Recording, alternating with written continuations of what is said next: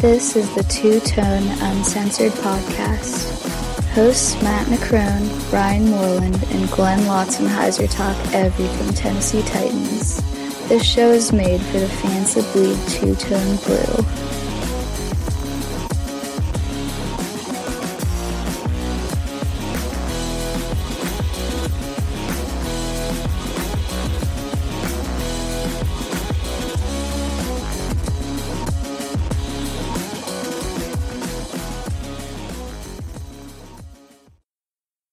Hey, this is Kevin Dyson, former Tennessee Titan, and you're listening to Two Tone Uncensored. This is Two Tone Uncensored. I am your host, Ryan Moreland. With me, as always, the third best host on the show, according to HN Titan Up, Matt Necrone. What's up, Matt? it's HG. Don't ask me why he changed it, but he did. 13 and 3, baby. No one cares. Not at all. And also, you just heard from him, Glenn Lotzenheiser, who is now moved up to 48th in line for assistant special teams head coach. Yes! One more every day, man. Another one bites the dust. Yeah, keep on moving, man. Uh, we got a really great show for you tonight. We're going to jump in with uh, questions here to start off, as we do all the time in the uncensored mailbag.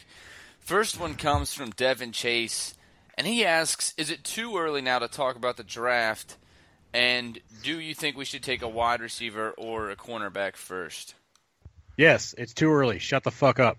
Well, he, he he did he he did put a comment there that he knows it's too early.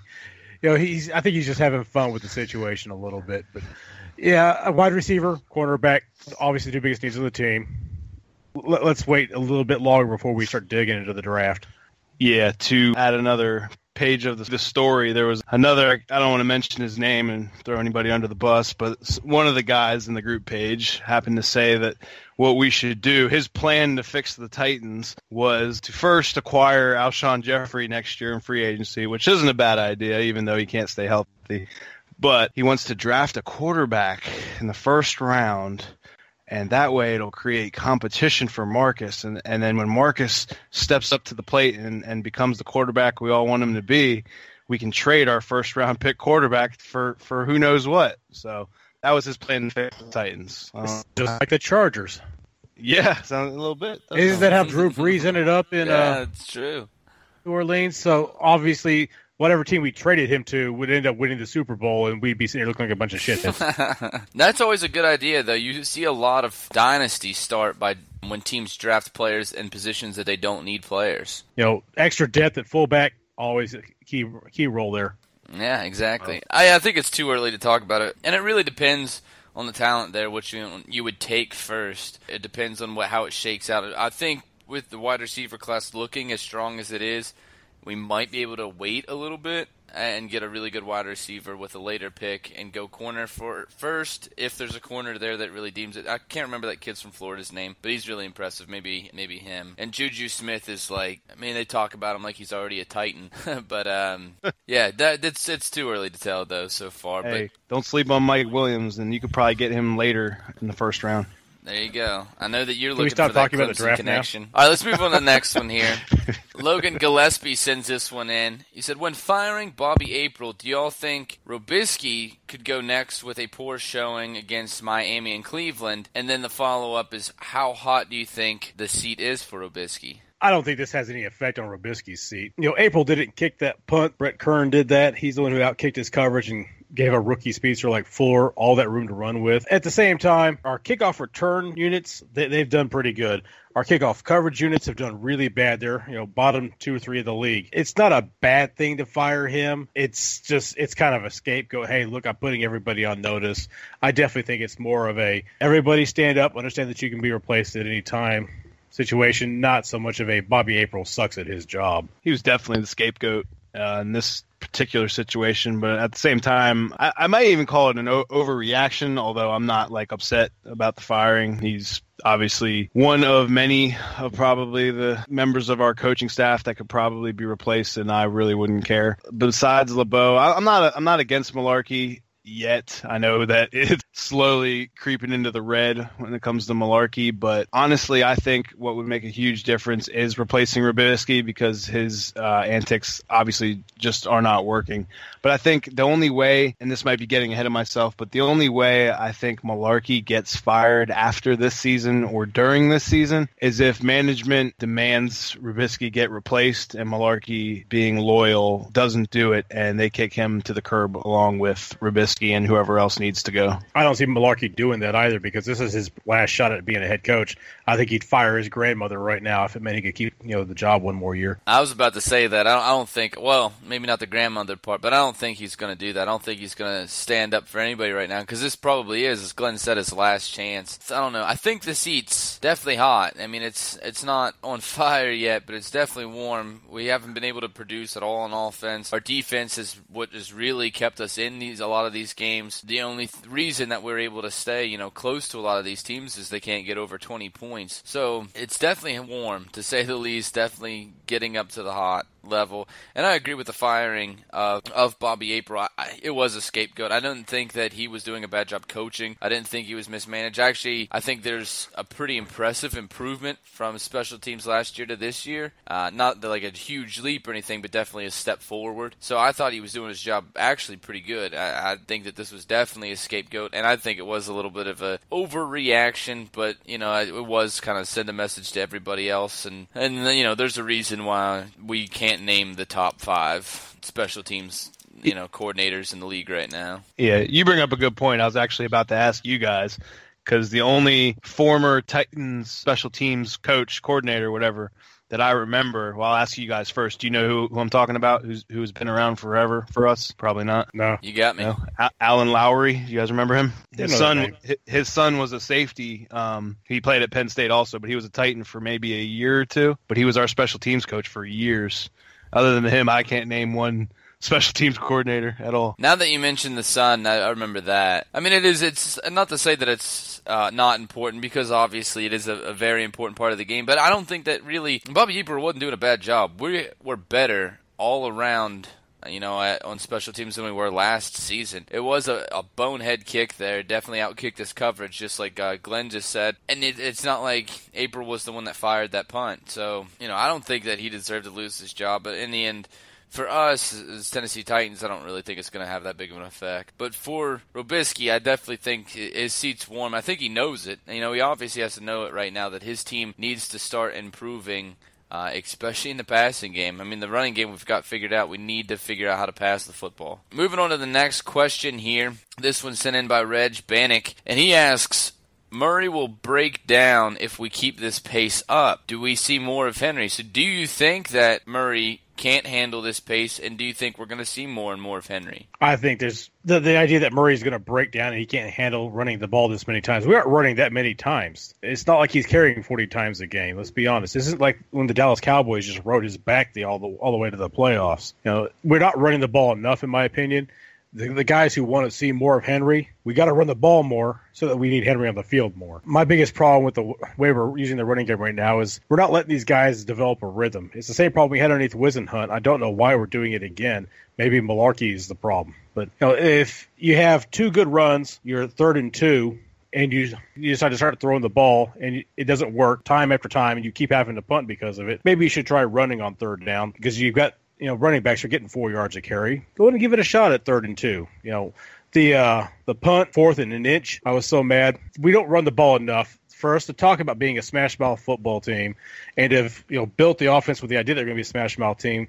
We throw the ball too much at weird times.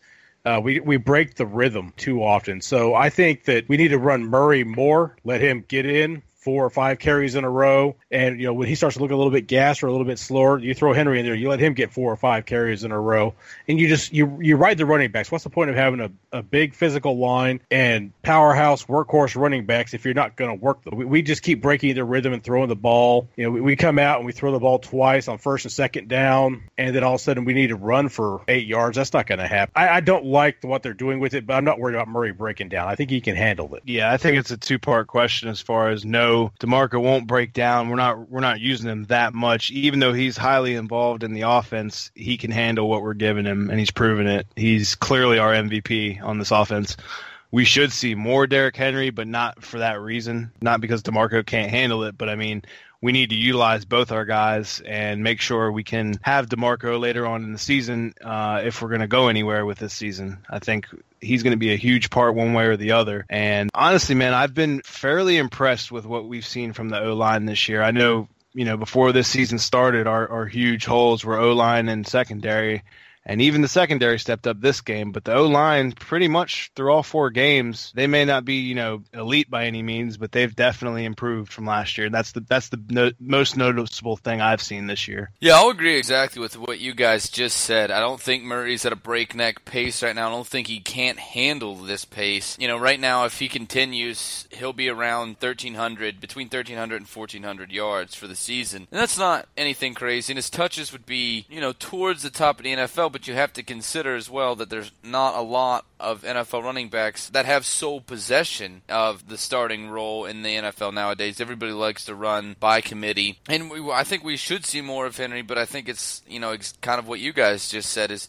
I just want us to see us run the ball more I think Derrick Henry can get involved a little bit more and see more touches because I'd, i want to see us pass the ball less than we are right now. But yeah, but I don't think he's being overworked. I don't think this is a crazy pace for him to be on. I think it's something that he can obviously handle. And last question sent in here by Chris Flint. What is more important, winning more games this year or Mariota's hmm? development? It really depends on who you're asking. If you're asking Mike Mularkey, winning games. That needs to be his only concern if he wants to be the coach next year. He's got to win some games. Yeah, if you haven't figured out by now you can't keep up with the offense, then you don't need to be playing that's not really how you view the situation with Mariota. But you know, he doesn't really have the weapons. So I think what you know they're doing right now is the the preaching that we got before the season was they're going to come out and they're going to run the ball a lot, take the pressure off of Marcus. The problem is, is the play calling is putting Marcus in positions where he has to make plays on third down because they don't have the weapons to make plays on first and second down if they're not going to run the ball well. As far as John Robinson is concerned, it depends on how he how he views it. Um, he may want to win the games right now to put some butts in the seats. He may want them to worry more about throwing the ball, but if Robinson was going to take that viewpoint, I don't think he would have gone through this much work to build up a running game. I think right now everybody understands that this team doesn't have the offensive weapons, and their two best players are running backs and a tight end. Until you get some receivers out there to make Marcus the kind of weapon that they foresee him being,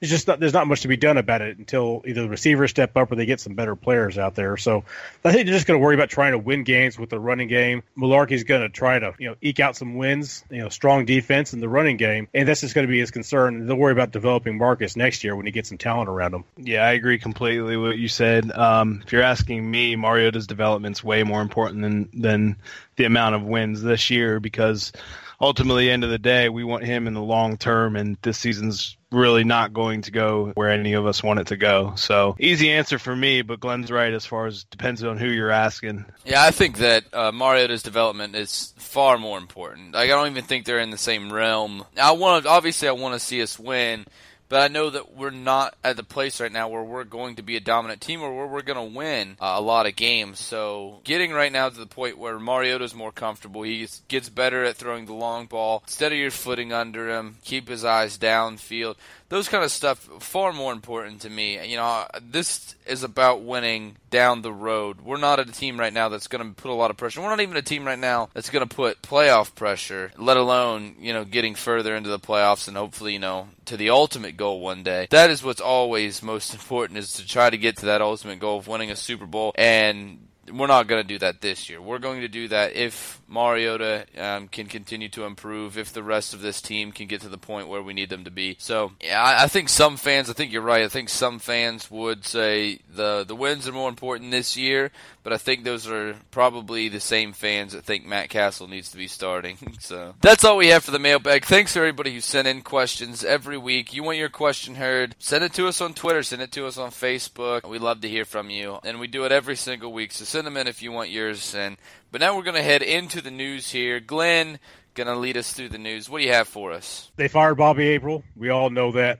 So not going to worry too much about talking about that one. Uh, they did replace him with Steve Hoffman. The players seem to like him. He's been around the team for I think it was four years. They make it sound like they're going to play better for him. Yeah, we'll see what happens on Sunday. Not not a big deal. It's just another special teams coach. Used to be a math teacher for those that didn't know. My thing is, is when you asked earlier about special teams coaches, probably the only one I could have named would have been Bobby April. Okay, so uh, in the press conference today, Mularkey did call out his wide receivers. Said everyone has room for improvement. He was talking about Matthews and Sharpe and Wright. He also said the receivers need to step up and start making some contested catches to help out their quarterback. I've been saying this for weeks that these guys need to accept that they aren't physically gifted enough to just blow away the defenders, and for some reason they're not running the you know the crisp routes that we thought that they would be using to get open. The, obviously, the defenders are sitting down on the routes, you know, so it's harder just to work your way open with a crisp route like that. But you know they're going to have to suck it up and start making some contested catches it's one of the things when uh, Matthews came in, we all said, you know, we, we love having him in here because he runs good routes. He's got strong hands. He's going to, you know, win battles for balls. And most of these guys, they're just not doing it. Yeah, they're. I mean, someone had to say it. It's it's been terrible. A lot of dropped passes. Like can anybody contest it, and it was you know, I thought Tajaé did a good job of it in the first game and this last game, you know. In the game before that, though, even him, it hasn't been impressive. Guys are hearing footsteps. It seems like every wide receiver on this team has been guilty of it these last few games. It's becoming a huge problem, and it's getting to the point now where Marcus cannot get a rhythm. And I know everybody wants to pin it on Marcus. It's just because he's the guy he's the face, you know, and that happens in any scenario. But Marcus can't build a rhythm, and if Marcus can't have confidence in his wide receivers, then it doesn't matter how good you are. You know, Aaron Rodgers is not going to play good if he doesn't have confidence in his wide receivers and he can't build a rhythm. Tom Brady's not going to play well under those conditions. So it doesn't matter who you are. If you can't have that with your wide receivers, then it's then you're not going to play well. And I think that's I mean 99% of the reason why Mariota is not being very effective this year. His numbers are way down. I think that's a lot to do with it. Is his wide receivers just aren't giving him any opportunity to succeed with all the drop passes and, and everything. Well, you you talk about his numbers. This just in breaking news from uh, Wesley Thornton on the group page. He just sent in all these Mariota stats that I'm about to read to you. Mariota in the shotgun is 63.3% completion rate with three touchdowns, one interception. Uh, under center, he's 53.6%, one touchdown, four interceptions. Mariota with three or more receivers, 63.9% completions, two touchdowns, zero picks. Mariota with under three receivers, 56% completions, two touchdowns with five picks. I mean, that's a huge difference. We gotta we gotta spread them out way more. It all goes back to the play calls, man. We truthfully we really just got to get rid of Robiskie, and I think we're gonna have a lot more success if we do so. That was actually one of the news items I was to bring up was that list of stats. The thing is, you have to decide what you want to be as an identity for this team. Obviously, Mar- Marcus has a 91 quarterback rating with three wide receivers, has a 61 quarterback rating with two or less wide receivers. The problem is, is if you spread them out wide, and then you look at your running backs, you have power backs, guys who need a good blocking unit in front of them. So if you spread them out wide, you're not going to run the ball. Teams can focus on the pass. If you don't spread them out, Marcus isn't as effective as a quarterback. So you've, you've kind of got to make some decisions here on how you're going to go about doing one or the other. Is you going are you going to put the team on Marcus's shoulders and ask him to win right now with this group of receivers? Or are you going to give it to Murray and Henry and ask them to rumble down the field. Problem that you have is, like Matt just said with Robiskie, he keeps taking the ball away from our best weapons and then throwing it out there to guys who aren't fighting for the ball, who that Marcus doesn't have any confidence in. And Mularkey said Marcus doesn't have confidence in his players. He said that in the press conference that he doesn't believe in his wide receivers because the wide receivers aren't fighting for the ball. And you bring up like a good point here, Glenn. What I was going to talk about is, and you know, obviously Marcus has more success. You just heard the stats has more success out of the shotgun. But our running back, you know, DeMarco Murray, the main problem he had last year was he couldn't get ahead of steam build up because he was running too much out of the shotgun and he needs to, to run out of under center and have those five yards to, to push ahead to really be an effective running back. And so that's the problem that we're seeing is, you know, our quarterback thrives in this scenario and our running back thrives in the exact opposite scenario. So, you know, it's not just Robiskie in this sense. It's we have two players that are like just fundamentally different and work best in completely fundamentally different offenses. And it's not like you can I mean we can try to blend the two, but if then you're getting to the point where teams know if you line up under center, you're running the football, and if you line up in shotgun, you're going to pass the football.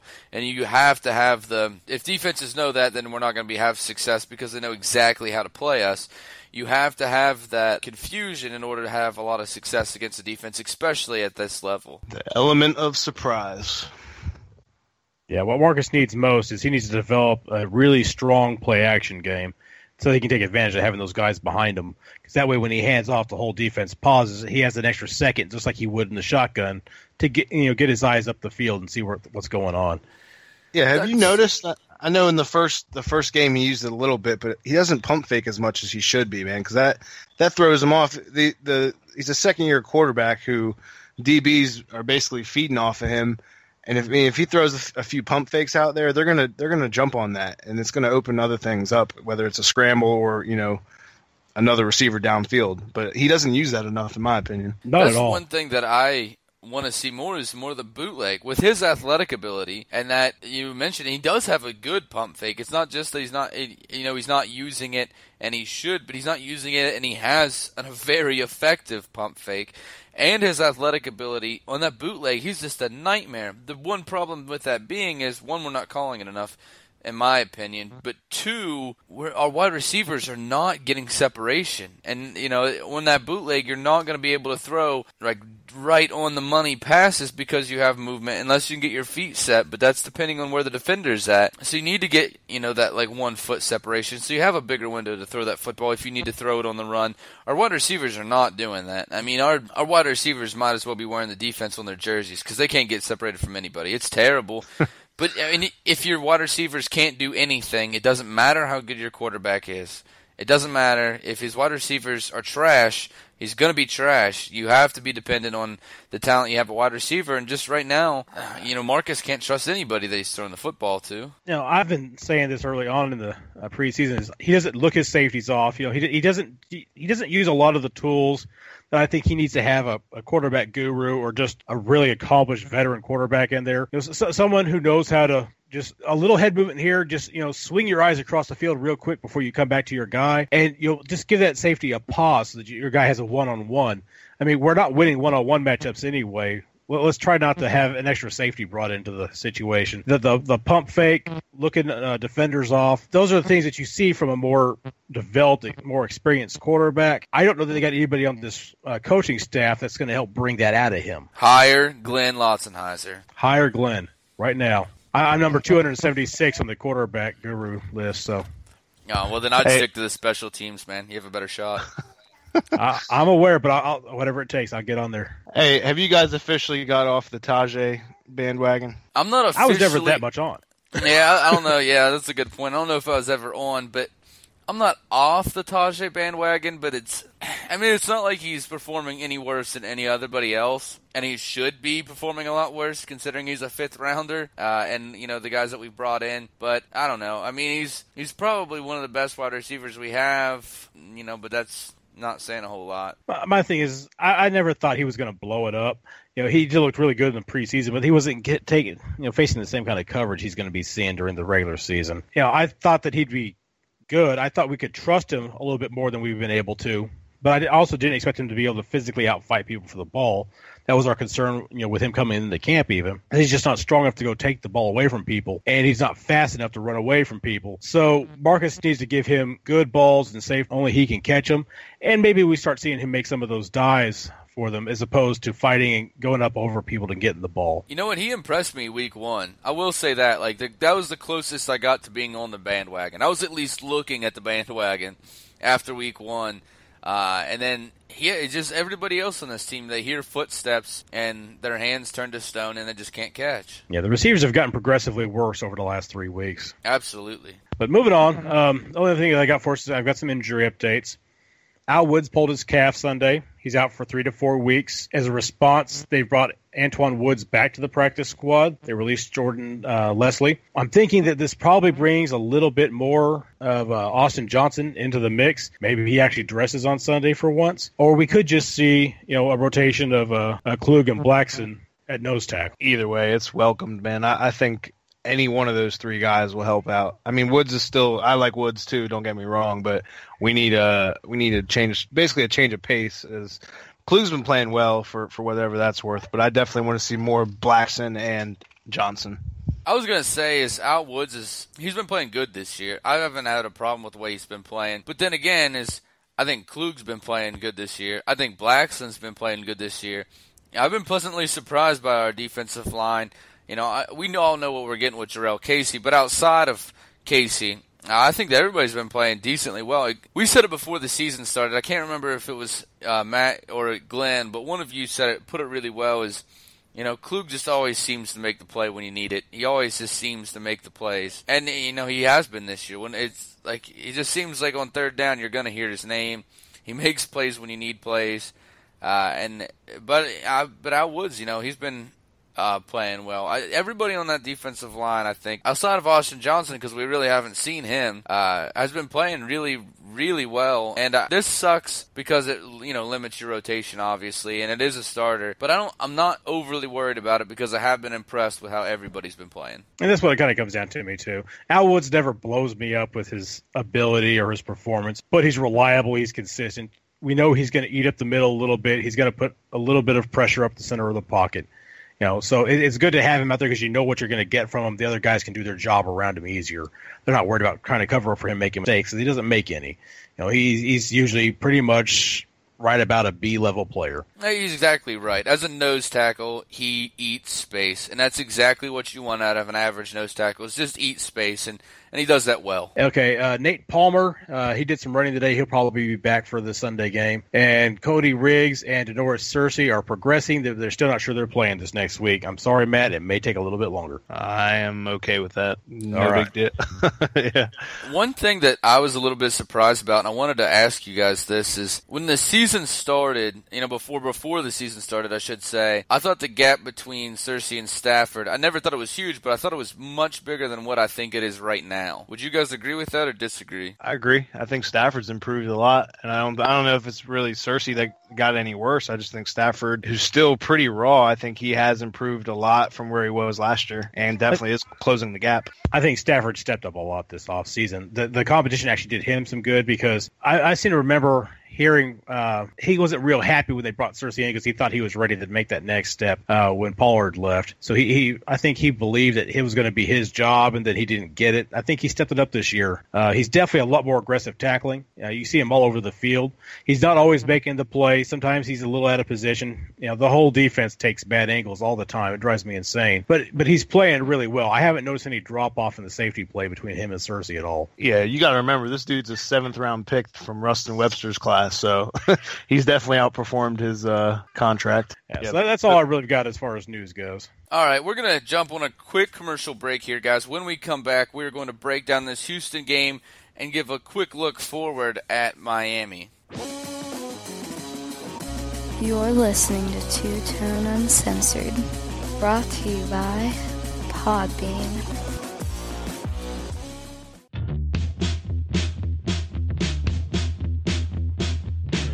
Hey, this is Ryan. And Rich from the Free Parking Show. Our show is a sports podcast hosted by four sports journalists and features shows like Beers and Cheers, Par for Discourse, and our NFL preview, the 32 team parking garage.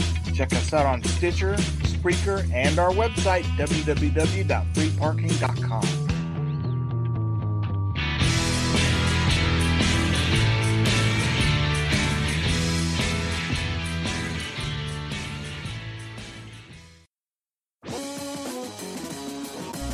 You're listening to Two Tone Uncensored, brought to you by Podbean. Hey, this is Bo Scaife. You listening to Two Tone Uncensored. Tighten up. And we're back from that commercial break. We're going to hop right into this Houston game and sticking with the method that we've been going with so far, guys. Let's talk about what we did on offense first, and then we'll move into the defense. So, offensively, not a great game to say the least. What really stuck out to you on offense? The most painful thing to me on offense was just the lack of rhythm. They jumped out to a big lead right off the bat, and we're slowly fighting our way back in there. We just the offense never seems to just go with what's working. They always try to get too tricky and switch things up just like they're trying they're trying to keep the defense off balance, but instead they're just keeping the offense out of rhythm. And you know, we we've all been harping on the offensive play calling. It's going to happen until the team you know goes out and dominates somebody. But it just you, you watch them and they're they're running well. They're they're making good plays. I like that they took some shots deep. The running game was working well. They took some more shots deep. Even when you don't complete them, just throwing them out there, it's so much better for the rest of the team if you just take a 20 yard shot every now and then and just you, you sneak Walker up, you sneak Wright up, you, you go down the field. And I one of the balls that Marcus threw deep, he actually hit his guy in stride. It was a beautiful thing to see. I think they need to just start taking those shots deeper. It doesn't. You don't have to have Wright on the field to take a shot deep either. You can do that with other guys if you'll hit them in stride. You just you got to call the right plays and get people loose. Like the first week we saw Delanie, it snuck him. They gave him a a wide swing across the field. He's wide open. He catches the ball, you know, for a nice big gain. You can do that. You just have to design it in there and protect well enough to make it happen. The long balls were definitely something that we need to work on. I think it was good to see them slowly but surely. The play calling has gotten slightly better, but it's still not up to par. And I'm, I'm going to harp on this until he gets replaced. I guess I don't know because when we lose close games every week, I feel like like you look at Buffalo Bills. They they fired Greg Roman. They beat who they beat the Patriots last week. Since firing their coordinator two and zero, will we go on a win streak if we replace him? Obviously, it depends on with who. Which, if we were to stay with our staff, would probably be Jason Michael, who was our coordinator last year. But I think even he has a way better offensive mind than Robiskie. I just think we really need to get that settled from the start so we can move forward with this team. And you know, whether it equals six wins, eight wins, five wins, whatever it is, we need to make the move sooner than later because it's not getting any better. I hate the fact that we dig ourselves so deep in the first quarter. It's like you don't put yourself in that position. You're winning all these games. We gave Minnesota the game. Houston, when you come back from a 14 point deficit to tie it up in, at, at halftime and in the fourth quarter, when you're that close to winning the game, but you're always playing from behind. It's these poor play calls. Yeah, we really need to get Robiskie out of the out of the chair because he's he's definitely slowing us down and holding us back. Robiskie isn't responsible for that punt return that gave them the lead and cost us the game. I mean, you can hear how upset Matt's daughter is that Robiskie's still with the team. I mean, it really affecting her. I can tell. She is pissed. but yeah, you mentioned it with the Bills. Uh, they lose to the Ravens, lose to the Jets, fire Greg Roman, come out, beat the Cardinals, and beat the Patriots. Uh, two very good teams, two great wins in a row. I don't know if it's going to be like that for us. You know, we saw it a little bit last year with uh, Philbin gets fired in Miami, and they take off for a little bit. And you know, when we fired Whisenhunt, the, the team was definitely different. There was a different mojo about them. They had definitely gave him like a boost of energy, and it seems to happen a lot. That's what I was going to mention and forgot to with the special teams is maybe we'll see a little bit more fire in the special teams now that we have a new uh, special teams coordinator. But I don't know. I'm not a huge fan of firing coaches in the middle of the season. I know that that's the price that you got to pay sometimes, and that's the, the NFL. Well, coaching at all levels right now, it's just so finicky and it's such a, a fleeting thing that you have to stay on top if you want to keep your job. And no job is really safe. But the rhythm is a huge problem. Glenn brought us up. It seems like as soon as we get a rhythm built, we and immediately lose it. Whether it's a bad play call or a penalty, you know, they shouldn't have never had that field goal, but we end up getting a dumb penalty. They move five yards up, they hit the field goal, and end up taking the lead. That should have never happened. The punt return should have never happened. And we just can't hold on to momentum. And another thing is penalties. Like so many penalties. I think we had just about 100 yards worth of penalties in this game. And it just seems to be a common theme with us so far this season is we just put up a too many penalty yards, too many bonehead mistakes. Did you guys happen to see what um, DeMarco Murray was quoted as saying after the game? As far as like, now's not the time to panic. They know what they're doing wrong. They're going to learn from it, blah, blah, blah. Did you guys see that? Yes. Yeah. I agree with him. I mean, one and three is not completely out of the running, especially when Houston's leading it at two and two. So, I mean, I don't have Super Bowl expectations by any means, but same time, you know, Houston started out this way last season, one and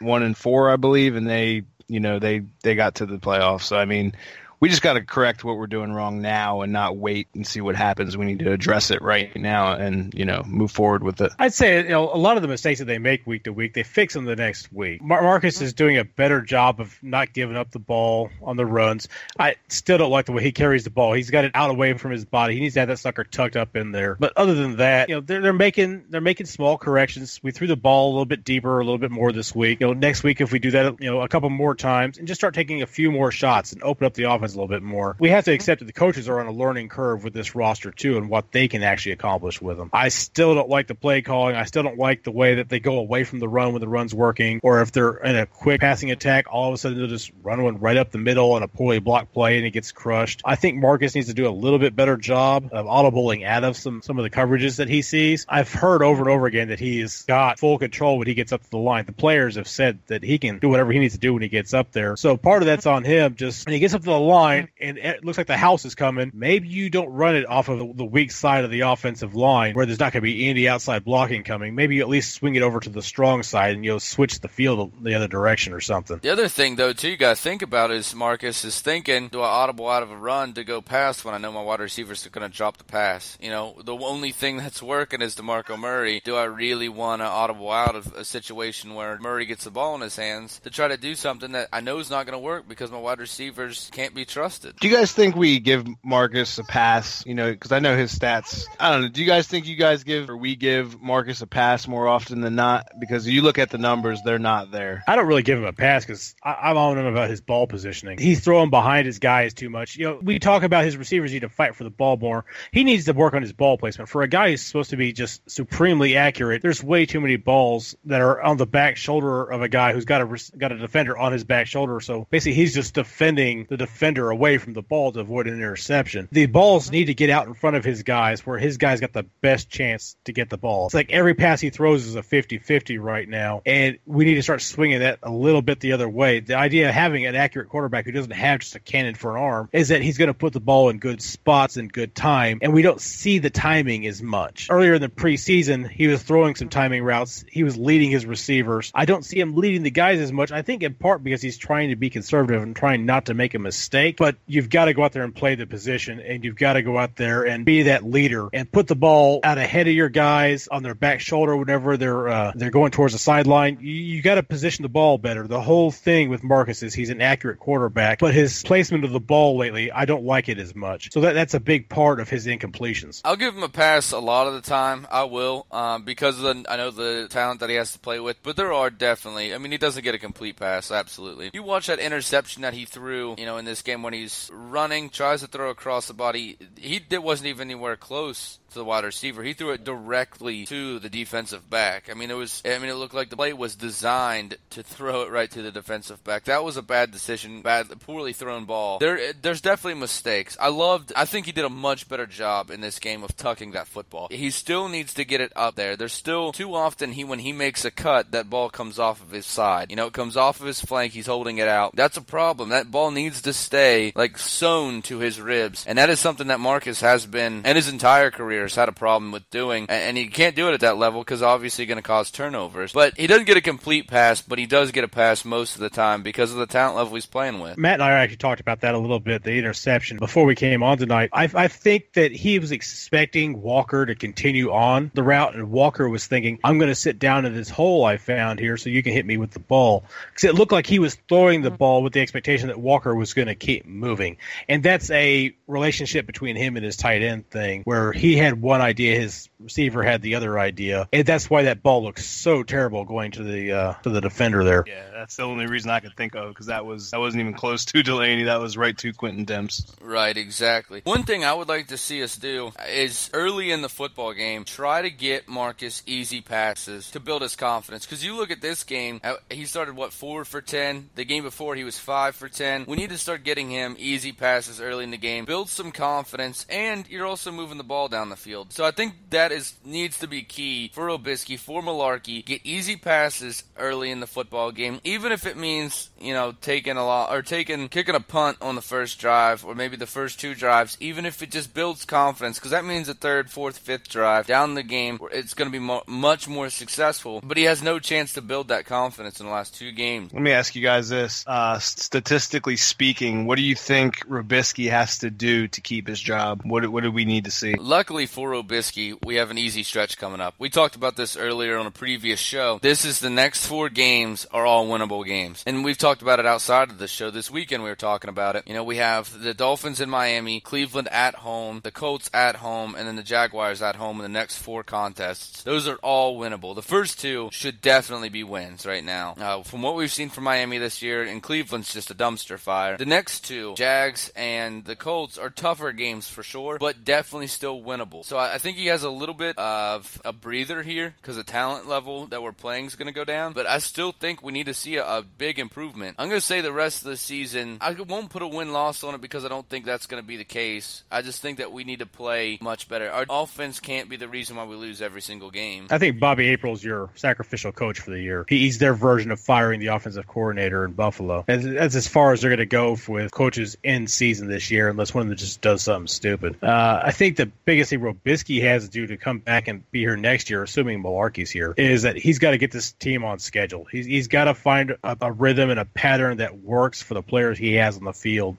and he's got to do it really quick here because this is like Ryan just said his best stretch of games. He's got four games here where he can pretty much do what he wants. So he's got to make this work. You guys feel like we're misusing Andre Johnson with the amount of plays he's actually playing, and do you think that's strictly Robiskie's plan to save him? I mean, in my opinion, there's really no reason to save him. It's not like we're making a deep playoff run this year. I would I would get him on the field a, a little bit more than what we're seeing right now. I don't oh. think that they're using him wrong. I would like to be able to feel more just for me because I think the young guys aren't getting it done. But he hasn't impressed me as much as I would have liked him to. When he's had those opportunities to fight for the ball, he's not really doing a lot until like the fourth quarter when he is that he's the guy you want in the end zone in the fourth quarter. But I want to see more of that throughout the game. I agree. I, I don't think we're using him wrong because I don't think that he's as good as a lot of people thought he was going to be. I think the fans went nuts thinking that we were going to get like Andre Johnson of 2006 or something when that's just not the case. He's still got some football left in him, but I think it's we should use him maybe a little bit more. I mean, who knows even if he's going to come back for next season. I'd like to see him used a little bit more. I was actually kind of disappointed we did not try to get Kendall Wright more involved in this game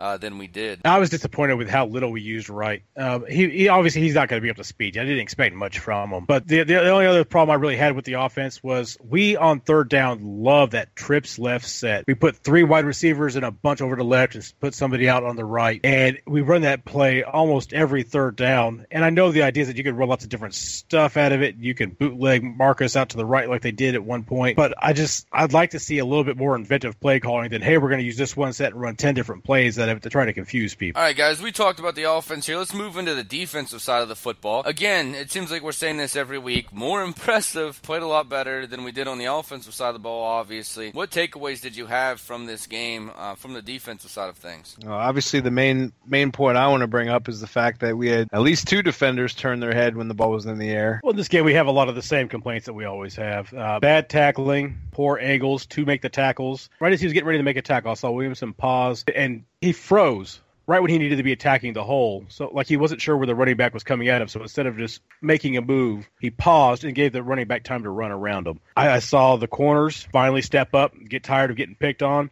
You know, we saw Cox and McCourty both make great interceptions this game. That was a real positive for me. The uh, defense as a whole kind of left me wanting a little bit more from them. Obviously, they were the only reason we were in the game. They made a lot of good stops. It helps when you're playing a bad quarterback. I mean, Os- Osweiler, he's got a strong arm, but he hasn't ever proven that he's going to be a good quarterback in this league, and he didn't show us anything this Sunday. My star player, you know, despite the interceptions, was Karl Klug setting the example. I know um, he's been referred to by one of our guests as maximum effort, which I think is awesome. Karl Klug is maximum effort. He gives everything he's got all the time, and he ran William Fuller down 20 yards down the field. So when your defensive lineman is a guy who makes a tackle 20 yards down the field because the guy's too fast and getting away from everybody else and slipping tackles, he's never give up. You know, I'm, I'm going to play until the whistle blows every single play. That's what I want the whole defense to do. That's what I want the whole offense to do every single play. Yeah, I will agree with you on the missed tackles. It, it seems like it's just a common theme on this show that we have to talk about it every week, but it is it's just a constant issue. I will say that doesn't include the defensive line for me at least. I think they've been playing well, but we need to be able to hit gaps better than we are. We need to square up and make tackles. You talked about it. We need to be more decisive as a tackling football team. And until that happens, we're going to be hurt by running backs, especially these faster speed backs and scat backs are, are tearing us apart, which of course we have one next week, which we'll talk about in a little bit. But the other thing that you mentioned here is the corners getting their heads around finally uh, both of them getting interceptions in this game. And they did play better as a whole. You know, we just completely took um, Hopkins out of the game, and he was a complete non-factor. Unfortunately, I have on one of my fantasy teams, so that wasn't great all the way around, but at least you know it was great for us. And McCourty did an excellent job. This is this is an elite wide receiver, and I mean he was completely non-factor in this game. On the other side with Will Fuller, that you know that's a different story. He cut us up pretty bad, but I was I was proud of uh, McCourty. He really stepped up in this game and he played excellent. And Karl Klug, man, I'd be okay if we just renamed this show the Karl Klug Show. I love this guy. He's just an all heart, just 100% effort all the time. And you're right, this is what we should see from our offense and defense all the time is just that effort. We've talked about it many times. It seems like every time his name comes up, we just talk about the effort and how he always, you know, goes the extra mile, fights to make the play. Guy doesn't have all the talent in the world, but he has the exact work ethic that you want in a football player, and, and that's why he's able to overcome that gap in talent between him and some players is because he just goes all out every single play, and he is a joy to watch on the field. And that tackle that he made, that's just a hustle play. That's that's the only way to put it. It's just a hustle play. One thing though to add on to this that we're talking about here on the defensive side of things is we've been playing defense from start to finish great. In this game, it took us a while to get started. Uh, you know, they jump out to a 14 nothing lead quickly. If I was not impressed at all with really how anybody was playing on the defense, and then it started it started to click after that. We started to get a lot more pressure on Osweiler, force him into bad throws, getting three and outs. From then to the rest of the game, we played a pretty good game defensively. I mean, considering that you know the one touchdown was in part because of a giant punt return. That's you know you can't hang that on the defense. So they played a, a pretty outstanding game after that. But the slow start really had a huge effect on this game. Before the game, Mike Mularkey said we were going to come out, we are going to put the defense on their heels, we are going to put them out of rhythm, we were going to come set the tone. That's what he told our team if we won the toss, then the ball, and our defense was going to go out there and smash them around, and we were going to set a tone. Well, it was the exact opposite. Bill O'Brien came out there and he ran the called plays the way I wanted our team to come out there and run the ball and pass the ball, and they were really successful right off the bat. We got behind, we caught up, but it was just too little, too late. You know, one one mistake on special teams is all you need to lose a game. This team has been playing from behind all season. They, they got to figure a way to get a good start, and we've talked about the offense not being able to get a rhythm going. I don't think they're going to ever get comfortable until they get a lead. Running the ball, controlling the clock, that style requires you to have a lead or be capable of getting one fairly quickly so that you can control the game from there on out. And we have yet to do that and see that happen. So until they can either find a way to get an immediate turnover, maybe a turnover for a touchdown on the defense to start a game, that would be a nice way for us to get a lead. The defense can come right back with the offense having to come on the field at all. Settle for that, whatever it takes. But we've got to find a way to get a lead. And these next four games, this is going to be our chance for the offense to kind of get things rolling. And maybe they build some confidence and build a rhythm to close out the season as they have a much tougher series to end out the year. Yeah, you're exactly right. I mean, the only game that we've won this season, we led one minute and 26 seconds, I believe. Uh, you know, we have to start getting out early. And this is, we have two games, not only for easier wins for us to get us back on track uh, season wise, but I think also building confidence and setting, you know, righting the ship, getting the right momentum or on the right side of momentum at least uh, moving forward. I think these two games should, I won't say they will, they should put us where we need to be at. Defensively, one more thing I want to add before we move on to the, the Miami game was in this game, and it, it continues to be a problem. We touched on a little bit, but it doesn't just seem like the bad tackling now. It seems like our linebackers don't know how to hit gaps, and it seems like when they when the gaps are there, they just get confused.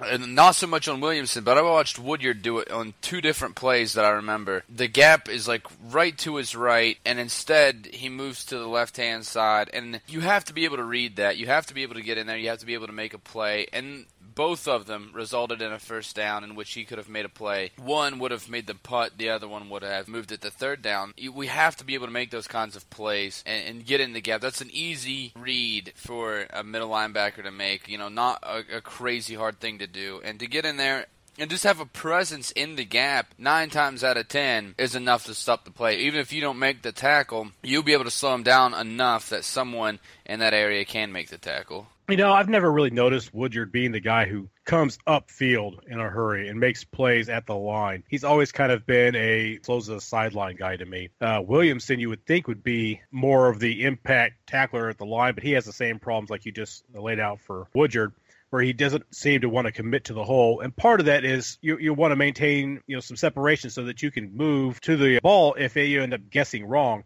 But at some point, someone's going to have to make a move on the line because the the defensive line can't be expected to stop every play in the backfield. And if they're not blitzing the linebackers, have to be ready to fill that hole in a hurry. Like you were saying earlier, it's kind of an all or nothing with our defense. Either you gain nothing when you run the ball against us, or you gain seven to fifteen yards. Absolutely, and that's what it feels like. And it's getting to the point where you know, for most football fans, I think you watch the game, and when your defense is on the field, you're a little bit nervous, and when your offense is on the field, you get excited. The chance to score points obviously much higher. But now, being a Tennessee Titans fan, when your defense comes on the field, it feels like a sigh of relief, and when your offense comes on the field, you start getting nervous. You know, things are backwards because of the way they've been playing. I will say this is probably the weakest performance we've seen from our defense, and that's a good. That's a compliment rather than than a slap on the wrist is because we've defensively we've had a good year. We've been playing pretty solid defensive football. This one we played really great, you know, for 3 quarters. It's just that start of that football game, those first two drives were not at all good. You know, Osweiler was starting to look like Montana back there. But then we made some adjustments. Uh, you know, Dick LeBeau, obviously a great football coach, makes the right adjustments, and you know, for the rest of the game, uh, we played a pretty damn good uh, defensive football game. We need to continue to keep that style of play up, to keep that level of play up on the defense, and to give our offense a chance to make something because I don't. Their defenses are saving grace right now. We, if we can figure out something on offense, you know, this team is going to be a team to be reckoned with. Just think about every game we've been in is winnable if our offense would have performed. All of them were close, and even the Minnesota game, which was the furthest gap in points, it was turnovers that lost us that game. It was you know the offense turning the football over. It wasn't the defense uh, allowing touchdowns, you know, allowing points go up.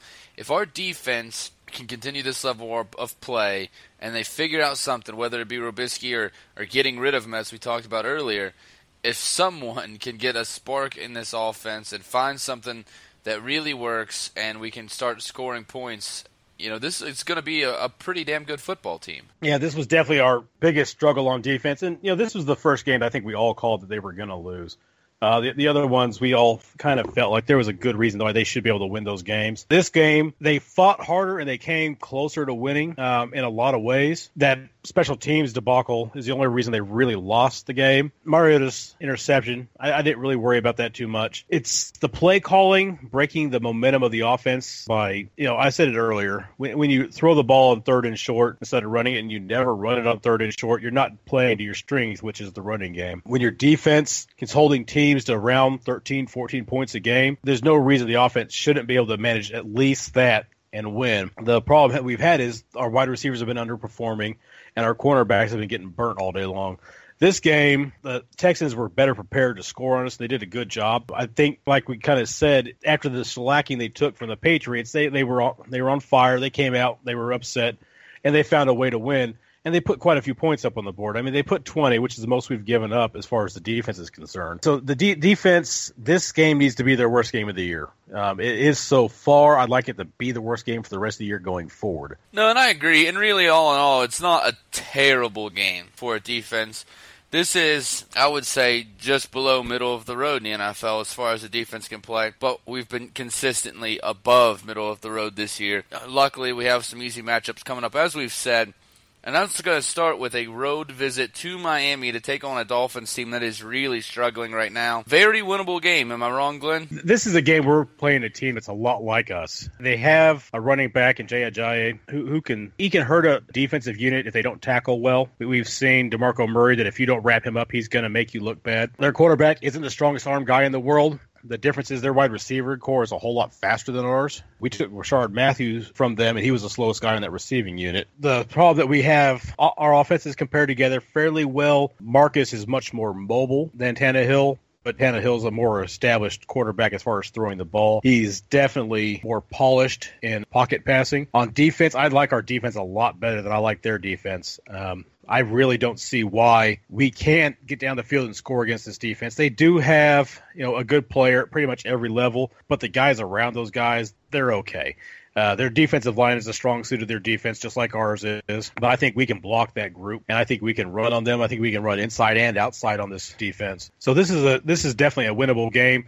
This one needs to be the turnaround game. I think a lot of people are kind of circling this one as the game that Mularkey has to win if he's going to turn this around and get to that, you know, hopefully six wins for the year. So this needs to be the first step. We're playing a, a team that can be beaten. We saw them play the Bengals this last week, and you know, other than that terrible orange color that they had on, they looked a lot like our team. Um, as far as I would see us going up against a team like the Bengals the Bengals are a playoff caliber team. I don't like to think of them like that, but they are. Um, I think that we would probably have about the same result if we played them right now. But I think head to head, we have a better shot against the Dolphins than the Dolphins had against the uh, Bengals. Here's the thing: is this Dolphins team this year one and three, and that one win was barely escaping with a win in overtime against the Browns. Not a good football team right now. This is definitely a winnable game for us even though we're traveling to Miami to play. When we're on offense, we're looking at a really good defensive line. They do have a very talented defensive line. And then we're looking at one of the worst linebacking cores in the league, in my opinion. Kiko Alonso is not fitting well right now. I know he is a good player.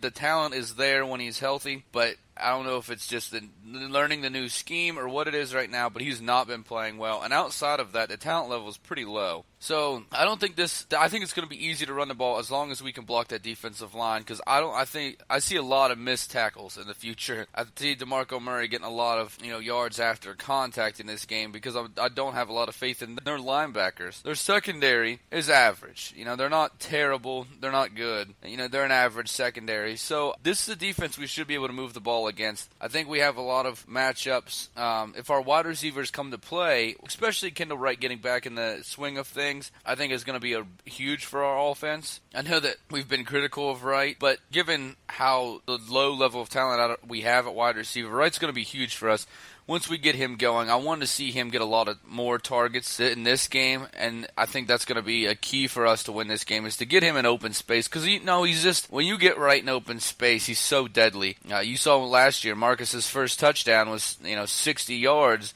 on a what like a 12 yard pass because Kendall Wright's so hard to catch. So I want to see us get him more involved, and I want to see us pound the football because I think with their like I said their linebackers aren't very good. I think we're going to be able to move the ball on the ground very well. On the other side of things, it's all about getting pressure. There, uh, JJ is a kid that I like. He's got a lot of talent, has solid hands. He's not real polished right now, though. I'm not too intimidated by him. I think he can give you problems because of his speed and elusiveness, almost along the same lines that I was just talking about Kendall Wright, the open field. But I think if we can do a good enough job on that defensive line of keeping him from getting to the outside, and I think we do a great job of that normally.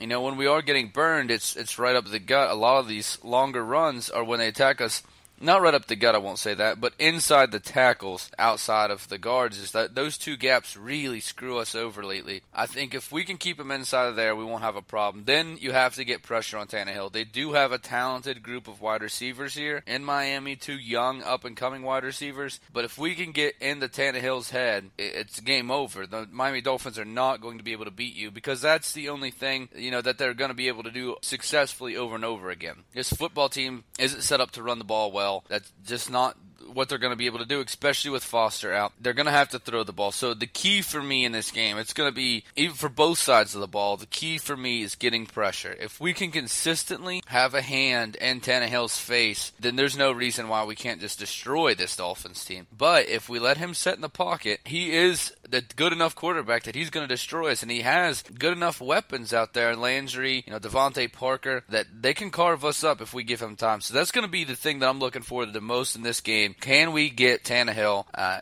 can we get to him? Can we put him on his ass? Can we take him out of the game? Uh, it looked to me like Morgan and Orakpo were kind of on a mission to make pressure last week, and it really worked out well as far as keep, keeping Osweiler under pressure there there were stretches of the game where Osweiler could have you know made a cake back there and frosted it and everything. We have to get consistent pressure throughout the game. I think the absence of Al Woods may actually help that as we'll have younger, more agile people in there at the center of our defensive line. So maybe we get a little bit more pressure up the middle and kind of force the quarterback to step left or right because they never have to do that. If a quarterback can just stand there in the pocket, and even if he knows he's going to get hit. If he can just stand there and just wait a minute to throw the ball, he's going to have a good shot at completing it. You've, you've got to make guys like Tannehill move their feet a little bit. Tannehill isn't completely slow and immobile. He doesn't have the strongest arm, so once you get him off of his base, he has a harder time making on target passes. So, like like Ryan said, we have to make sure that we got pressure. We have to move him a little bit in the pocket somewhere. I don't care how you do it. Just overload one side, just move him to his left so he's you know throwing a little bit off balance.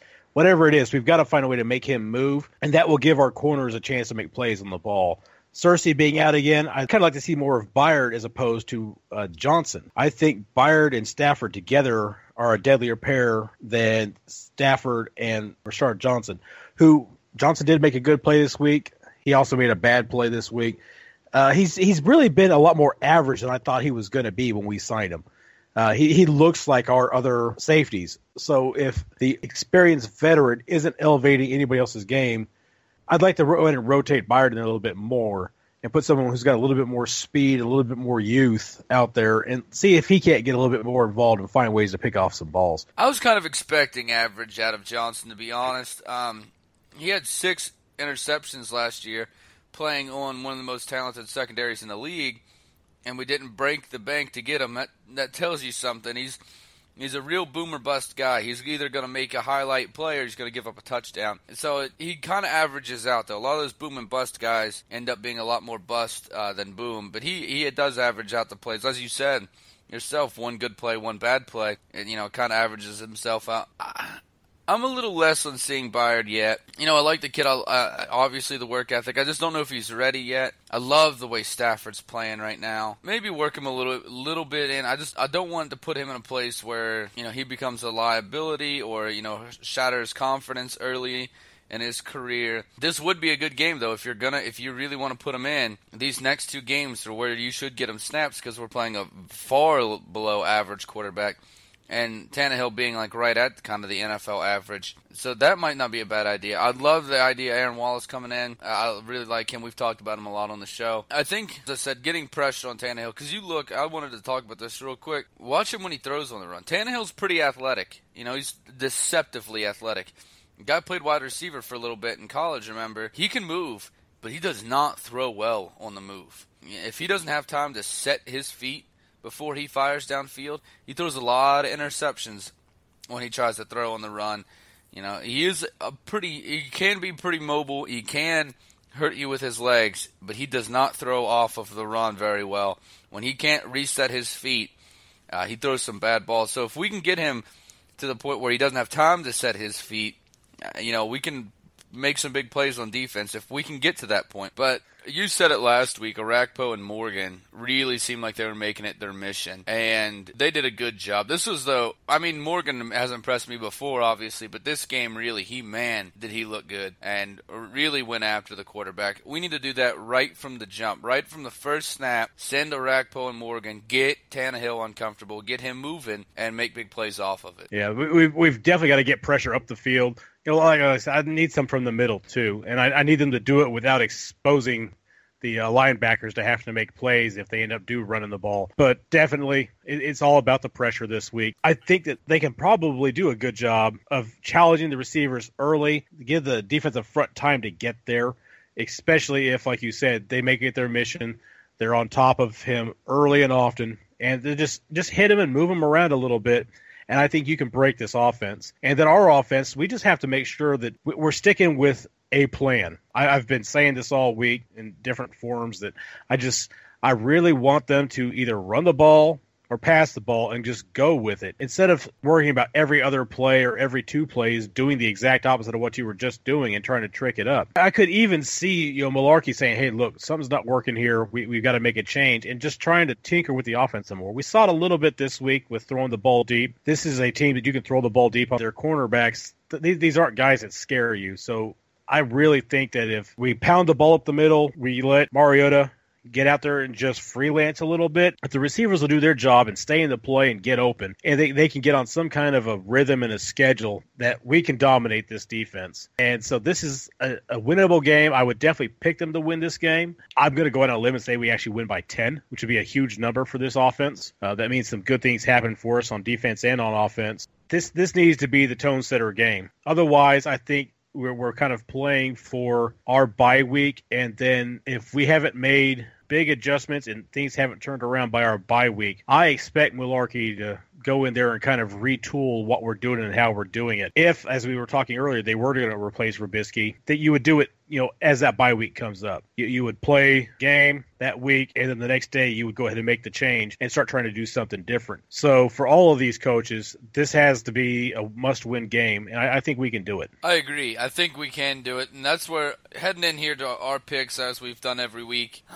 I think 10's a little a little high for me right now. I don't know if I can go with that just because of I'm still to worry about us throwing the football because we've been doing a fantastic job of beating ourselves when it comes to throwing the football rather than letting the defense that we're playing beat us. Uh, and the one problem with that is, you know, every week we're going to have to go up against us. so I think that this week my official prediction is I think we're going to end up winning this game 24 to 21. I think it's going to be a tight game like that. Or actually, I'll say 24 20 will be my prediction. I think that this is a very beatable team. We should be able to win, but I'm not expecting us to get 10 point victories yet just because I haven't really seen enough yet from our offense to feel confident enough to call that, even against the team I think we should beat. But you're exactly right. We have to win in these next upcoming games, especially the next two. But in the next four, we need to be able to win uh, at least three of them. Um, you know, to really be shown to really save jobs at that point, and to really show progress, at least in my eyes. Yeah, yeah. The, the reason I'm going out with ten is I'm, I'm expecting something good from our defense. Uh, they, they, instead of relying on the officials to take away a touchdown, they, they do an interception in the end zone and run it back for a touchdown. Let's say that happens, or else the special teams goes nuts for their new coach, is their old coach. Uh, I'm going to go ahead and say 24-14. Well, there you have it. Those are our official predictions. Be sure to keep a lookout. We are going to do the poll this week. The poll is going to be what will be our record after the next four games. How are we going to play in the next four games, and what's our record going to be on the outset? We did this, you know, earlier in the year. We're going to do it again here because of the next four games. You know, we all have said before, all four of these winnable. So that's going to be the poll question this week. Be sure to look out. Glenn's been writing fantastic articles. The Know Your Enemy article. They come out every single week. Gives you a lot of insight, a lot more than we can do on the show here. Uh, of these games that we are going to end up playing. So Miami coming up this week. Look, keep a lookout for it. These articles are fantastic. If you're not reading them, you really are missing out. And I'm not saying that just because it's on our site and it's a my friend, but they are fantastic and really good. Give a lot of insight. So definitely check that out. Um, and as always, watch the game. Root for your Titans. If you can make it to Miami, go to Miami, and let's take home field advantage away from them, and let's tighten up. Tighten up.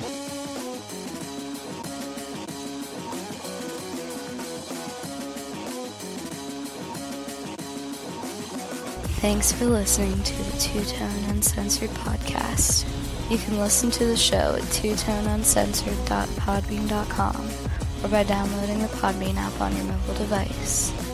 Be sure to follow the show on Twitter at Two Tone Uncensored and like us on Facebook.